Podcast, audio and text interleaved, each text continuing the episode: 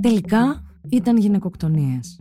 Συνέβησαν παλιά, τα είπαν εγκλήματα τιμής, τα είπαν οικογενειακές τραγωδίες, αλλά τελικά ήταν γυναικοκτονίες. Είμαι η Χριστίνα Γαλανοπούλου και όχι, αυτή εδώ δεν είναι ακόμα μια true crime σειρά, αλλά μια προσπάθεια να γυρίσουμε πίσω στο χρόνο και να καταλάβουμε πόσο παλιά είναι η ιστορία των γυναικοκτονιών στην Ελλάδα. Για να μην χάνετε κανένα podcast της σειράς Επόμενος Κόσμος, ακολουθήστε μας στο Spotify, Apple και Google Podcasts. Είναι τα podcast της Lifeo.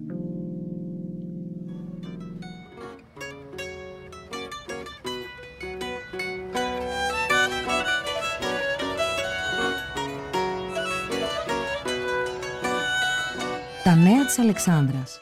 Μια ιστορία βιασμού και γυναικοκτονίας που έγινε τραγούδι αθώσης του Φωνιά. Καημένη μου Μαρίκα μου για κάτσε να τα πούμε. Για το κορμί που κλαίουμε και το μυρολογούμε. Ένα κορμί που φύλαγε μια αντρική ιδέα. Και μια μικρή το έσπασε και ακούσε τα νέα της Αλεξάνδρας που ζούσε κάθε μέρα τι θα πει άντρας; Κάνουμε εισαγωγή με ένα τραγούδι που ίσως κάτι σας θυμίζει, αλλά και πάλι δεν είναι αυτό. Ναι, μοιάζει με το φημισμένο ρεμπέτικο που ακούστηκε για πρώτη φορά από τα χείλη του Βαγγέλη Περπινιάδη με τίτλο «Τα νέα της Αλεξάνδρας». Αλλά δεν είναι ακριβώς αυτό. Η στίχη είναι παραλλαγμένη σε μια πρώτη απόπειρα να αποκατασταθεί η φήμη έστω και 60 χρόνια μετά ενός από τα πλέον διάσημα θύματα ενός εγκλήματος τιμής σε ελληνικό έδαφος. Μόνο που έγκλημα τιμής δεν ήταν. Ούτε η οικογενειακή τραγωδία. Ήταν γυναικοκτονία με θύμα την 29χρονη τότε Αλεξάνδρα Μιλονάκου. Τώρα το πώς αυτή η αθώα νεαρή γυναίκα βρέθηκε να διασύρεται στο διηνεκές μέσα από ένα πασίγνωστο τραγούδι αξίζει να το δούμε προσεκτικά, παρατηρώντας τα στοιχεία της υπόθεσης που δεν έλαβε ποτέ υπόψη του ο στιχουργός και στη συνέχεια συζητώντας με τη σκηνοθέτηδα Βάσια Ντούλια η οποία επιμελήθηκε την εικονοποίηση του reclaim, της αποκατάστασης, αν θέλετε, της ιστεροφημίας ενός κοριτσιού που βιάστηκε, δολοφονήθηκε και όχι απλώς δεν δικαιώθηκε ποτέ, αλλά μέσω του συγκεκριμένου τραγουδιού χλεβάζεται και διασύρεται κάθε φορά που αυτό ακούγεται σε κάποιο ραδιόφωνο. Κάποια μουσική εκπομπή. Τραγουδιέται έτσι για να ευθυμίσουμε από κάποια παρέα σε σοβαρά κέφια. Στοργίζουμε Βαγγέλη μου, Βαγγέλη να σε θάψω Αυτήν θα την εκδικηθώ, αυτήν θα την εκάψω Για άκουσε τα νέα της Αλεξάνδρας που σου λέγε δεν ξέρει τι θα πει άντρας.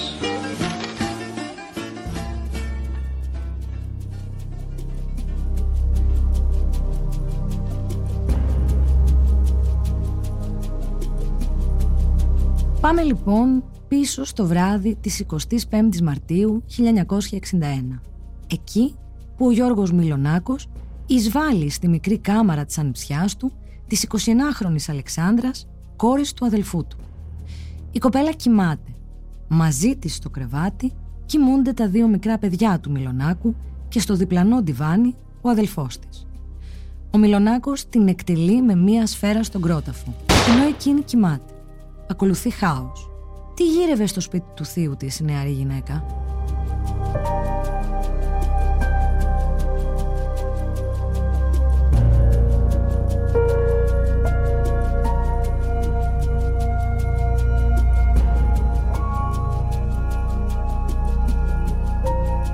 Σύμφωνα με τα όσα είχε αποκαλύψει σε ανάρτησή της στο facebook πριν από περίπου πέντε χρόνια η κυρία Αργυρό Μουστάκα Βρετού, μια γυναίκα της οποίας η θεία ήταν φίλη με την Αλεξάνδρα, η 18χρονη είχε έρθει στο Εγάλεο από τη Μάνη για να μάθει ραπτική.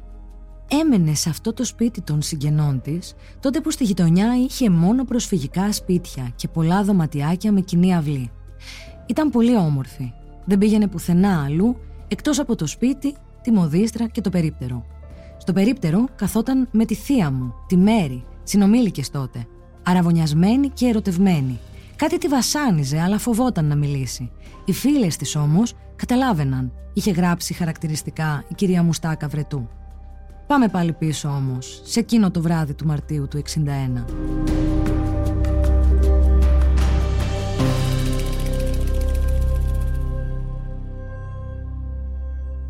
Λίγες ώρες μετά την άγρια γυναικοκτονία, ο δίμιος της πηγαίνει στο τμήμα και ομολογεί το έγκλημά του, λέγοντας πως έκανε ό,τι έκανε για λόγους τιμής. Ο Μιλονάκος ισχυρίζεται ότι είχαν πέσει στα χέρια του δύο επιστολές του αραβωνιαστικού της. Σε αυτές, ο μέλλοντας σύζυγος της Αλεξάνδρας, σύμφωνα με το θείο, εξύβριζε τη νεαρή γυναίκα γιατί την είχε βρει χαλασμένη, όχι παρθένα, όχι κατάλληλη για γάμο δηλαδή. Κατά τη διάρκεια της δίκης θα αποκαλυφθούν και πολλά άλλα, τα οποία ο οικογενειάρχης θείος είχε αποκρύψει Όπως ότι ούκο λίγες φορές είχε επιτεθεί και είχε βιάσει την ανιψιά του. Το κορίτσι που ο άρρωστος πατέρας της είχε στείλει στην Αθήνα για να μάθει μια τέχνη υπό την προστασία συγγενών της. Τα εξοργισμένα γράμματα του αραβωνιαστικού που επικαλέστηκε ήταν γράμματα στα οποία εκείνος, ο μέλλοντας σύζυγός της, ζητούσε από την Αλεξάνδρα να του αποκαλύψει ποιος της είχε επιτεθεί. Και εκείνη από φόβο και ντροπή αρνιόταν να κάνει, προκειμένου να εμποδίσει ένα μακελειό. Γιατί, να κάτι που γνώριζε η κοπέλα και έτρεμε, ο θείος μόνο οικογενειάρχης δεν ήταν. Παρά σεσημασμένος κακοποιός, γνωστός και γνώριμος των αρχών, τραμπούκος και μέλος της οργάνωσης Χ. Ο φωνιά Μιλονάκο επικαλέστηκε ότι εκείνο το βράδυ είχαν πέσει στα χέρια του αυτές οι δύο επιστολές και ότι το περιεχόμενό του τον θόλωσε και σκότωσε τη νεαρή γυναίκα, όταν μάλιστα εκείνη του αντιμίλησε. Έπρεπε, ισχυρίστηκε, να ξεπλύνει την τιμή της τίμιας οικογένειας από τη γενέτειρά του, τη Μάνη, της οικογένειας που του είχε εμπιστευτεί ένα βρωμοθήλικο. Όμως τίποτα από όλα αυτά δεν ισχύει. Ο θείος ψεύδεται και αυτό αποδεικνύεται τόσο από την νεκροψία όσο και από τη μαρτυρία του αδελφού της που εκείνο το βράδυ κοιμόταν μαζί με άλλα μέλη της οικογένειας στη μικρή κάμαρα. Την Αλεξάνδρα την εκτέλεσε στον ύπνο της. Στον αραβωνιαστικό είχε ήδη αποκαλύψει τι συνέβαινε στη φρικτή ζωή της στο Εγάλεο, όμως δεν είχε ονοματίσει το δράστη. Όσο για τον αδελφό της, εκείνος είχε έρθει στην Αθήνα για να συμβιβάσει τα πράγματα με τον μέλλοντα σύζυγό της και να μην χαλάσει ο γάμος. Δεν πρόλαβε όμως.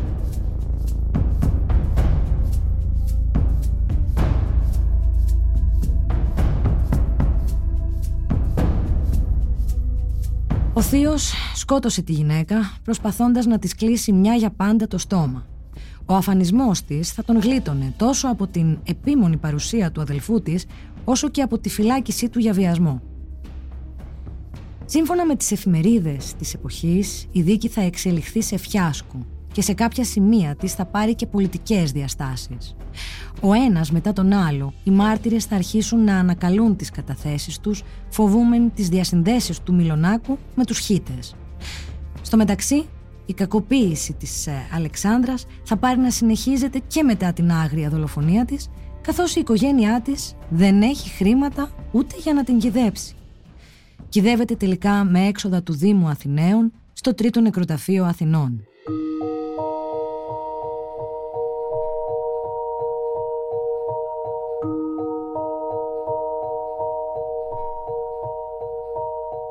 Όσο για το γνωστό τραγούδι «Τα νέα της Αλεξάνδρας», αυτό φέρει την υπογραφή του Κώστα Γιαννίδη και πιθανολογείται ότι γράφτηκε πριν έρθουν στο φως όσα τελικά αποκαλύφθηκαν στη δίκη και έτσι κι αλλιώς επιβεβαίωναν ότι η Αλεξάνδρα ήταν όντως μια φτωχή, αγνή γυναίκα της εποχής που έπεσε θύμα σεξουαλικής κακοποίησης του ίδιου της του συγγενή.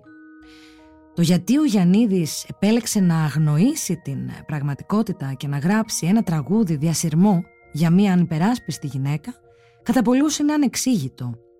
Όπως ανεξήγητο είναι και το γιατί ένας ε, μουσικοσυνθέτης και πιανίστας με τις περγαμινές του Γιάννη Κωνσταντινίδη, γιατί αυτό ήταν το πραγματικό του όνομα, το Κώστας Γιαννίδης ήταν ψευδόνυμο, με τόσες οπερέτες και μουσικά έργα στο ενεργητικό του, δεν θέλησε να αναθεωρήσει, να ανακαλέσει αυτό το έργο του που μέσα στα χρόνια θα τραγουδούσε ψέματα για το ήθος, τη ζωή και το άγριο τέλος μιας γυναίκας.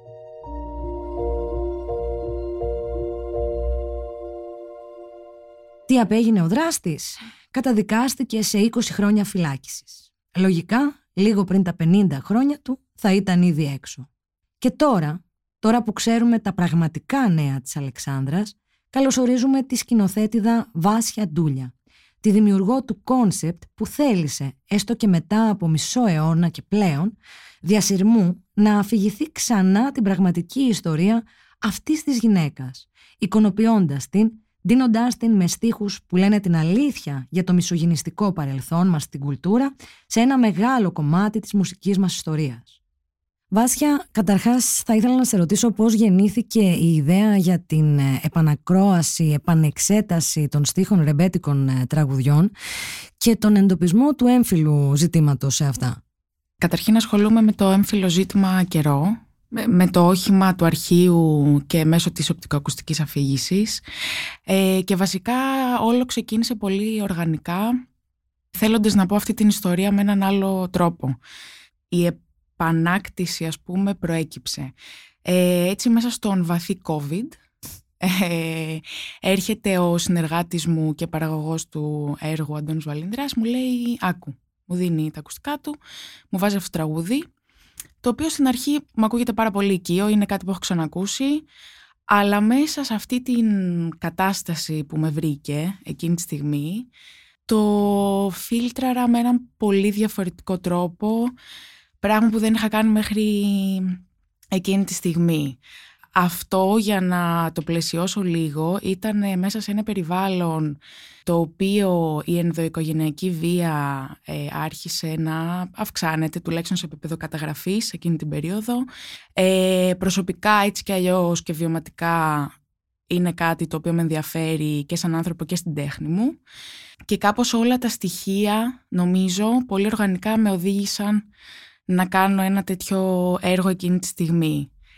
Νομίζω κάπως έτσι μπαίνει στο κάδρο και η Αλεξάνδρα που είναι μία από τις ε, κορυφαίες ε, ιστορίες ε, που ακούσαμε, μάθαμε και αφομοιώσαμε λάθος και βρισκόμαστε να τραγουδάμε ουσιαστικά 60 χρόνια μετά, 60 πόσα είναι, ένα τραγούδι το οποίο διασύρει μια γυναίκα. Μια ιστορία η οποία απασχόλησε τα δικαστήρια της εποχής, απασχόλησε τον τύπο της εποχής, αλλά για κάποιο παράξενο τρόπο, δεν θέλω να, να χρησιμοποιήσω τη λέξη ανήθικο τρόπο, ενώ υπήρχαν καταγραφές, ενώ υπήρχε ρεπορτάζ, ο στιχουργός επέλεξε να δημιουργήσει ένα προϊόν διάνοιας. Ναι, εντάξει, η τέχνη δεν, ε, δεν κρίνεται και δεν λογοκρίνεται, δεν είμαι πολύ σίγουρη γι' αυτό. Δεν, το κομμάτι της λογοκρισίας δηλαδή ανα, ανα, αναστοχαζόμαστε πάνω στην τέχνη και τελικά να δημιουργηθεί ένα τραγούδι το οποίο διασύρει αδίκως μια γυναίκα στο δίνεκες. Έχει πολύ ενδιαφέρον αυτό το τραγούδι και οι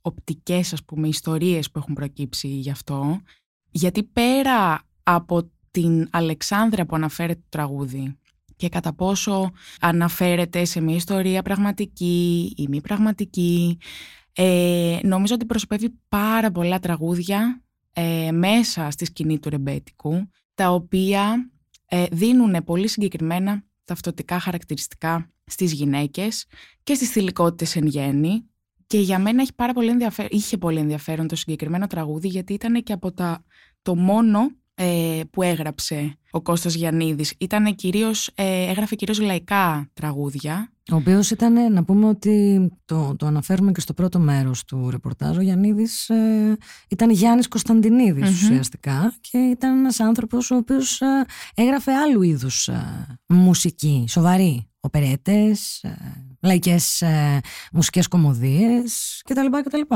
Πολύ σωστά, πολύ σωστά. Για μένα ήταν ενδιαφέρον το ότι ένας καλλιτέχνης διάλεξε να κάνει το πρώτο του ρεμπέτικο τραγούδι και έναν αυτό, το οποίο μπορεί να είναι και τυχαίο, μπορεί πολλά πράγματα μπορεί. Ωστόσο, ψάχνοντας για αυτό το τραγούδι, ε, μετά από αυτό το πρώτο ερέθισμα, για μένα είχε πάρα πολύ ενδιαφέρον πέρα από την ίδια την ιστορία και τις ιστορίες που βρήκα στην πορεία που αφορούν το τραγούδι, τα σχόλια που υπήρχαν σε όλα τα uploads στο YouTube αυτού του τραγουδιού. Ότι; Ότι τα περισσότερα uploads που έγιναν για αυτό το τραγούδι ήταν ε, γύρω στα 10 χρόνια πριν. Δηλαδή κάποιος τα είχε ανεβάσει στο YouTube 10 χρόνια πριν ας πούμε.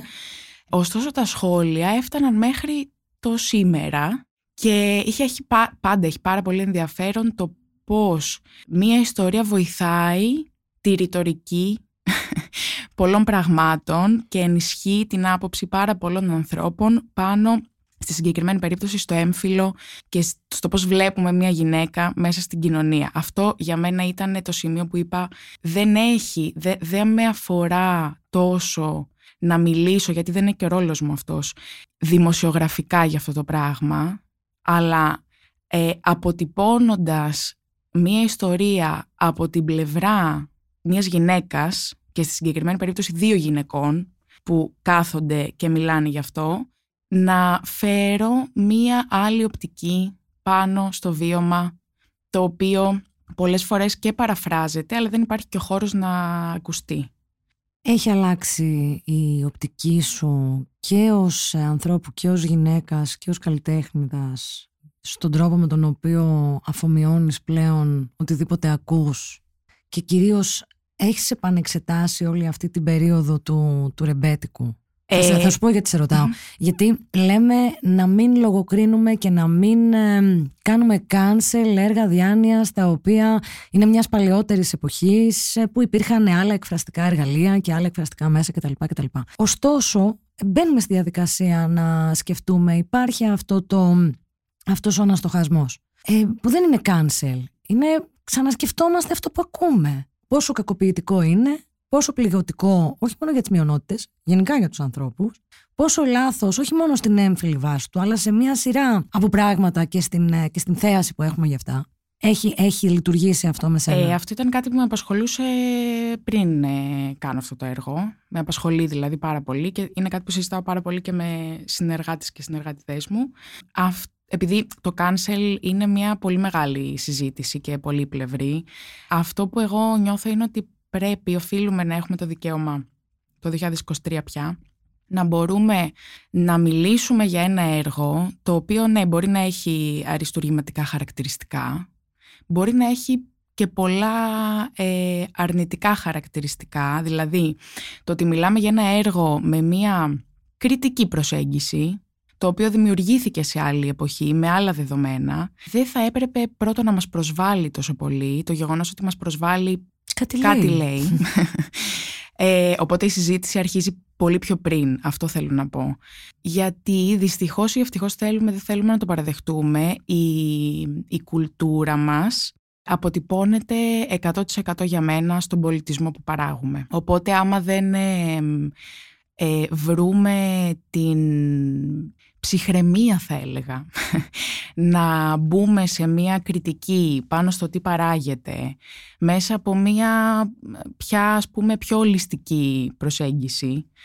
Ε, δεν θα αλλάξουν πολλά πράγματα και θέλω να πω και κάτι άλλο πάνω σε αυτό ότι επειδή τα πράγματα που βλέπουμε, τα πράγματα που ακούμε είναι ένα κομμάτι της εκπαίδευσης που έχουμε στην ανήλικη και ανήλικη ζωή μας θέλοντας και εμείς τα πράγματα που βλέπουμε σαν γυναίκες, εγώ τουλάχιστον τα πράγματα που μεγάλωσα και έβλεπα σαν γυναίκα, και ειδικά στο σινεμά, γιατί με αφορά περισσότερο αυτό το κομμάτι, είναι, έχω μεγαλύτερη οικειότητα πάνω σε αυτό το κομμάτι αφήγησης, ας πούμε, είναι πολύ πληγωτικό να βλέπεις πράγματα τα οποία περνάνε στη σκέψη σου σαν αριστουργήματα, που μπορεί να είναι, που μπορεί όπως είπα και πριν, πάρα πολλά κομμάτια τους, τεχνικά, αφηγηματικά κτλ. κτλ. Μπορεί να είναι συγκλονιστικά χαρακτηριστικά, αλλά δεν πάβουν να προωθούν πολύ συγκεκριμένα πράγματα και αυτό που λέμε ουσιαστικά να προωθούν ή να είναι κάτω από το πρίσμα του ανδρικού βλέμματος. Είναι μο- μία μονήρης ε, θέαση, το male gaze ε, έτσι κι Ακριβώς. αλλιώς τα τελευταία χρόνια νομίζω γίνεται μία προσπάθεια να, να ανατραπεί, τουλάχιστον να υπάρξει μία, μία ισότητα ε, σε ό,τι έχει να κάνει τόσο με τον κινηματογράφο όσο και με τις ε, παραστατικές τέχνες γενικά. Ωστόσο, επειδή αυτό αρχίζει πολύ πριν από το τι φτάνει σε εμάς, δηλαδή για να φτάσει κάτι σε εμάς, έχει περάσει από τη διανομή, έχει περάσει από τον άνθρωπο που το πάρει, έχει περάσει από πάρα πολλά στάδια, τα οποία ε, κάποια στιγμή πρέπει να παραδεχτούμε ότι κατά βάση είναι ανδροκρατούμενα. Έχουν υπάρξει ανδροκρατούμενα. Επομένως, θέλοντας και μη, η προσέγγιση, το βλέμμα θα είναι κάτω από αυτό το πρίσμα. Μια τελευταία ερώτηση που έχει να κάνει με όλο αυτό το κίνημα είστε υπερβολικές, ε, το κάνετε, κάνετε την τρίχα τριχιά. Θεωρείς ότι οι δουλειές σαν τη δική σας, σε, κάνοντας το reclaim ε, του τραγουδιού τη- τα νέα της Αλεξάνδρας, όπου τελικά, για να είμαστε και ειλικρινείς, έγινε και η αφορμή να, να ψάξουμε και να, και να βρούμε όντως την, ε, την ιστορία και το, το χρονικό της, ε, της φρίκης ε, εναντίον αυτής της γυναίκας. Θεωρείς ότι δίνεις ή, ε, ότι έκανες στην αρχή σε κάτι που ουσιαστικά είναι, δεν είναι cancel, είναι accountability culture. Σκεφτόμαστε ξανά, ξαναβλέπουμε την ιστορία, ψάχνουμε ώστε να συμβεί κάτι αντίστοιχο όχι μόνο στις, ε, σε τραγούδια ή μ, ξέρω εγώ, σε θεατρικά έργα, γενικά σε έργα της διάνοιας που όπως είπες και εσύ είναι αριστουργήματα αλλά είναι είτε μονόμπατα είτε αποκλειστικά προϊόντα του male gaze. Ή καλή ώρα όπως τα νέα της Αλεξάνδρας ε, εξόχως ε, πληγωτικά και προσβλητικά όχι μόνο για την ε, τότε πρωταγωνίστρια του τραγουδιού και της όλης ιστορίας αλλά και για τις γυναίκες που ακούνε αυτού του είδους τα τραγούδια και βλέπουν αυτές τις ταινίες σήμερα. Θεωρείς ότι μπορεί να γίνει κάτι τέτοιο; Εντάξει, είναι μικρά τα δυστυχώς τα βήματα που γίνονται. Ωστόσο, επειδή μ, εγώ σε προσωπικό επίπεδο έλαβα πάρα πολύ ωραία πράγματα μέσα από αυτό. Με την έννοια του συναισθήματος που ήθελα να περάσω, αυτό νιώθω ότι έφτασε εκεί έξω. Ε, και επειδή η τέχνη για μένα αυτό οφείλει να κάνει, δηλαδή να, να μετακινεί. Γιατί μόνο έτσι μπορείς να φτάσεις σε αυτό, να αφαιθείς μέσα σε κάτι, σε μια ταινία που βλέπεις, σε ένα κομμάτι που ακούς και να αφαιθείς στο να μετακινηθείς κάπου. Και δυστυχώς ή ευτυχώς, επειδή είναι μεγάλο το χάσμα, ε, ειδικά πάνω στο φεμινιστικό κομμάτι, για μένα είναι η προσωπική μου άποψη όσον αφορά την ακαδημαϊκή προσέγγιση και το, το κοινό, το ευρύτερο κοινό, ε, νομίζω ότι μόνο μέσα από μια συνδιαλλαγή και μια ε, συζήτηση ειλικρινής μπορεί και βιωματική, γιατί το βίωμα είναι πολύ έντονο και μεγάλο πράγμα, ε, μπορούμε να φτάσουμε σε μικρές σταδιακές αλλαγές που θα είναι πιο συμπεριληπτικές και ίσως έχουν τη δύναμη κάποια στιγμή να αλλάξουν αυτό που είπα πριν, μια κουλτούρα. Νομίζω έτσι κι αλλιώς ότι μόνο με το βιωματικό κομμάτι, πέρα από τις ε, θεωρίες, τη θεωρία του φεμινισμού, νομίζω ότι αυτή τη στιγμή μόνο με το βιωματικό κομμάτι μπορείς να προχωρήσεις πάνω σε αυτό το κίνημα. Δηλαδή βλέπουμε τι έγινε από το 2016 και μετά με το Me Too, ε, με βιωματικές ε, εμπειρίες ε, και σοβαρά γεγονότα που αποκρύφθηκαν ε, προχώρησε, είτε μιλάμε για το εξωτερικό είτε για το ελληνικό έδαφος. Και μόνο με, με βιώματα γυναικεία αποσιωπημένα ως επιτοπλίστων ε, μπορούμε να επικοινωνήσουμε και να πούμε ότι πάμε παρακάτω. Αυτό που μας δόθηκε ως εργαλείο από το 60 και μετά για να κάνουμε την, ε, τη ζωή μας ε, όχι υποφερτή, καλύτερη και ναι γιατί πολλοί το πιστεύουν αυτό για το φεμινισμό ε, για να κάνουμε τη ζωή μας ε, να τη φέρουμε σε, στο επίπεδο που πραγματικά πρέπει να βρίσκεται. Βάσια, σε ευχαριστώ πάρα πάρα πολύ για την όλη παρουσία. Ευχαριστώ και εγώ πάρα πολύ. Ήταν ένα επεισόδιο της σειράς podcast της Lifeo «Επόμενος κόσμος». Για να μην χάνετε κανένα podcast της σειράς, ακολουθήστε μας στο Spotify, Apple και Google Podcasts. Ηχοληψία, επεξεργασία και επιμέλεια, φέδωνας χτενάς και μερόπικο κοκκίνη. Ήταν μια παραγωγή της Lifeo. Είναι τα podcast της Lifeo.